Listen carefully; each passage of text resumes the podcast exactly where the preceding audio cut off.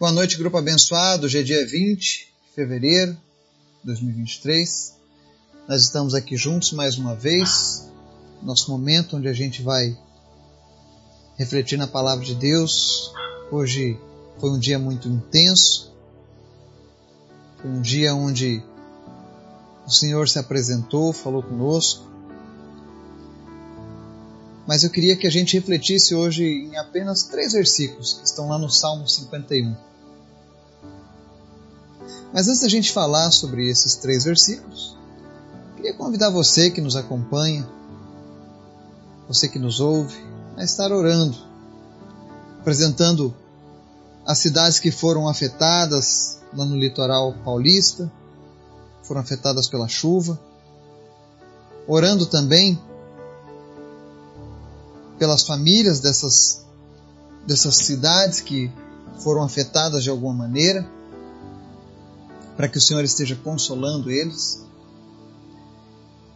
Esteja orando também pela vida do pastor Oséias, um homem de Deus que conhecemos, para que Deus de fato cumpra nele, para que Deus de fato use ele para despertar essa geração.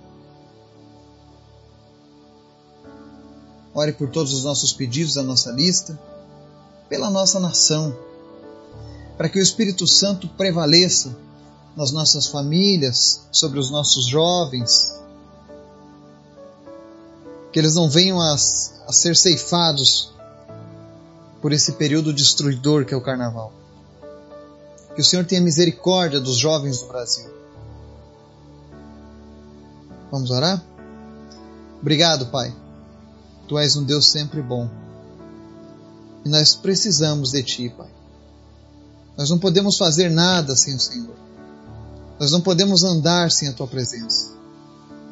Os nossos planos, ó Deus, não se concretizam quando o Senhor não está no centro das nossas vidas.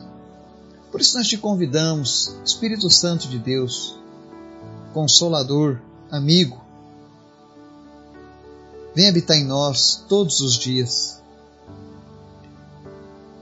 venha nos guiar, venha nos direcionar, venha nos encher da tua presença, de maneira que a gente desapareça, que a gente diminua e que tu cresças. Que as pessoas possam olhar para nós, Senhor, e encontrarem apenas a Ti. Nós abrimos mão da nossa identidade humana para que a Tua identidade celestial se faça presente e viva em nós, Pai. Visita cada pessoa que está nos ouvindo agora, abençoando, falando com ela, respondendo à oração dessa pessoa, mas acima de tudo, Deus cumprindo a tua vontade na vida dela. Nos ensina, Deus, a sermos obedientes à tua voz, à tua vontade. Nos ensina, Senhor, a cada dia a dar mais ouvidos a ti do que a este mundo. Espírito Santo de Deus, vem curar os enfermos, em nome de Jesus. Vem salvar os nossos jovens em nome de Jesus. Nos resgata todos os dias, Pai. E fala conosco através da tua palavra. É o que nós te clamamos em nome de Jesus. Amém.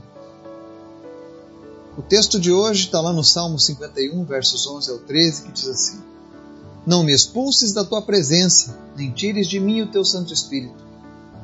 Devolve-me a alegria da tua salvação e sustenta-me com um espírito pronto a obedecer. Então ensinarei os teus caminhos aos transgressores, para que os pecadores se voltem para ti. Amém? Esse é um salmo de arrependimento, de reconhecimento do quão falho o homem pode ser quando ele resolve ignorar a palavra do Senhor. E infelizmente essa é uma realidade que volta e meia se torna presente na vida de muitos. E o salmista ele ele sabia da responsabilidade que ele tinha com Deus. E quando ele estava vivendo momentos de frieza espiritual, onde ele parava de buscar a Deus, ou que a busca a Deus não era tão grande, ou que ele se rendia aos seus pecados, o Espírito Santo falava ao coração dele, então ele escrevia salmos belíssimos como esse, de arrependimento. E é muito importante nós andarmos em arrependimento, em reconhecermos a nossa fraqueza, a nossa necessidade de termos a Deus todos os dias. O salmista sabia que a coisa mais importante para ele é ter o Espírito Santo. E olha que ele era apenas visitado de tempos em tempos. Eles não tinham no Antigo Testamento a presença 24 horas do Espírito Santo como hoje eu e você temos esse acesso. Porque essa é uma das coisas que Jesus fez naquele sacrifício no Calvário. Permitiu que eu e você tivéssemos o Espírito Santo o tempo todo. E se muitas vezes nós não temos o Espírito Santo fluindo através de nós o tempo todo, é porque nós ignoramos os alertas que o Espírito Santo dá ao nosso coração e resolvemos andar pela nossa própria vontade. E aí nós pecamos e entristecemos a Ele. E a cada dia nós vamos nos tornando inabitáveis para o Espírito Santo. E o salmista diz: Não me expulses da tua presença, nem tires de mim o teu Santo Espírito. Ou seja, ele sabia que sem o Espírito Santo ele não seria nada. E quantas pessoas estão brincando com isso? Ou não estão valorizando a presença do Espírito Santo como deveriam? O Espírito Santo não quer que você faça uma festa, um festejo para ele. Ele não quer que você ande com um símbolozinho de pomba pendurado no teu pescoço, mas ele quer que a presença de Deus esteja continuamente dentro de você através dele. Eu olho agora esse paralelo do carnaval, enquanto muitos estão hoje sofrendo, perdendo suas vidas, outras pessoas estão buscando a Deus, querendo mais de Deus, porque apenas Deus pode mudar as nossas vidas. Não se engane. O salmista diz assim: Devolve-me a alegria da tua salvação e sustenta-me com o espírito pronto a obedecer. Quantas pessoas perderam a alegria da salvação? Quantas pessoas estão desobedientes à palavra do Senhor? Deus fala para você: abandone o pecado, mas você continua abraçando o pecado. E aí vem a tristeza da tua alma. E aí você já não se sente mais seguro na tua salvação. Porque você sabe que do jeito que você está andando em pecados, em desobediência, Deus não vai falar contigo. Mas se você, assim como o salmista, reconhece esse peso, reconhece essa dificuldade, comece a clamar ao Senhor para que Ele venha endireitar a tua vida mais uma vez. Porque é isso que ele diz, ó, devolve-me a alegria da tua salvação e sustenta-me com o espírito pronto ao quê? A obedecer. Nós precisamos aprender a obedecer à voz do Senhor. Ainda que para muitos isso não faça sentido, mas aqueles que são filhos de Deus, o próprio Jesus diz: As minhas ovelhas conhecem a minha voz e me seguem. Se você não está seguindo a voz de Jesus, é porque você ainda não é uma ovelha dele. Você ainda não tem a alegria da salvação e o teu espírito não está pronto a obedecer. E quantos hoje estão partindo dessa maneira, sem a alegria da salvação, apenas com a tristeza da eternidade distante de Deus? Quantos ao chegar lá no inferno vão clamar, vão dizer: Senhor, salva-me? Eu prometo que dessa vez eu vou levar a sério a tua palavra. E Deus vai dizer: Olha, tempo da salvação acabou. O tempo era enquanto você estava vivo, mas você queria festas, você queria viver a vontade da tua carne, você me desobedeceu, você não queria andar comigo, por que, que agora, depois da morte, você quer andar comigo? Eu alertei você, eu enviei profetas, eu enviei o meu Espírito Santo, meu próprio filho morreu numa cruz para que você não viesse parar nesse lugar. Mas você continuou você ignorou os meus alertas. Você zombou dos meus profetas. Você perseguiu os meus filhos porque você não queria se tornar um filho. E agora, depois que você morre, você quer ser um filho? Agora eu não posso fazer mais nada. Seria até injusto com aqueles que abriram mão de suas vidas, que abriram mão dos vícios, que abriram mão dos pecados, para me obedecerem, para alegrarem o meu coração, que pagaram um preço para andar comigo. E é por isso que Deus quer que nós sejamos um povo separado, um povo diferente, um povo obediente. Porque quando nós somos obedientes, quando nós abrimos mão daquilo que nos atrapalha, daquilo que nos afasta de Deus, e passamos a obedecer a Ele, nós somos então capacitados a ensinar os caminhos de Deus aos transgressores. E ele diz no verso 13: Então ensinarei os teus caminhos aos transgressores, para que os pecadores se voltem para ti. Enquanto eu e você tivermos uma vida dupla, aonde nós estamos com um pé nos céus e o outro no inferno, quando nós falarmos de Jesus para as pessoas, elas não vão dar crédito.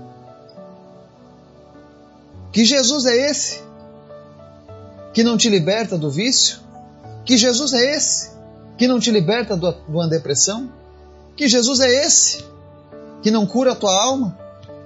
Que Jesus é esse que não te ajuda a perdoar aqueles que te ofendem? E aí você me diz que eu preciso fazer isso porque Jesus vai me ajudar se não fez isso na sua vida? E Jesus não está fazendo isso na sua vida porque você não obedece a Ele. E portanto você ainda não está apto a ensinar o caminho de Deus aos transgressores. Mas acontece que o tempo está passando. A janela da salvação está se fechando. Para muitas pessoas que moram no litoral paulista, nesses últimos dias a janela da salvação foi encerrada na vida delas. Quem ouviu a palavra de Deus e se arrependeu, mas quantos não tiveram essa oportunidade? Quantos eram talvez vizinhos seus e você não falou de Jesus porque a tua vida não estava no altar de Deus? Porque nem mesmo você tem alegria na salvação. Quando a gente vê sobre essas catástrofes, a gente sente um, um, pesar no coração. Ai, como eu gostaria de ajudar essas pessoas. Depois que morreram, não há como ajudar. Mas enquanto estão vivas, esse é o momento de ajudar as pessoas. E se você de fato se importa com as pessoas, consagre a tua vida a Deus. Vença os teus pecados através da força que Cristo te concede. E aí você pode bater no peito e dizer: Olha, Jesus Jesus me fez vencedor. Eu venci o pecado. Eu venci o vício. Eu venci a desobediência, a rebeldia que havia na minha alma e você também vai. Porque é essa lição que Davi está nos trazendo aqui nessa mensagem. Nós precisamos olhar para Deus e entender que sem Ele não há vida. E de fato não há vida. Porque aqueles que partirem sem Deus o destino deles é o sofrimento eterno. Isso não é injusto da parte de Deus. Seria injusto se nós fôssemos para o sofrimento eterno, sem direito a uma redenção. Mas Jesus, ele nos oferece redenção. Ele mesmo se ofereceu para a nossa redenção. Mas ainda assim você continua desobediente, você continua teimoso, você continua querendo fazer as coisas do teu jeito. Mas Jesus ainda tem misericórdia das nossas vidas. E se você está vivo hoje, está ouvindo essa mensagem, se arrependa. Volte para Deus. Talvez você diga: "Ah, mas eu já tenho uma religião". Religião não salva ninguém. O que nos salva é a obediência à palavra de Deus. É termos o Espírito Santo nos fortalecendo nas nossas fraquezas. Sem o Espírito Santo você jamais vai vencer o pecado que há na tua vida. Pensamento positivo não vai te ajudar. Coaches não vão te ajudar. Psicologia não vai te ajudar. Psicanálise não vai te ajudar. Medicamentos não vão te ajudar. A única coisa que vai te ajudar a vencer o pecado na tua vida é a presença do Espírito Santo. E ele só vem quando nós nos entregamos de fato, totalmente a ele.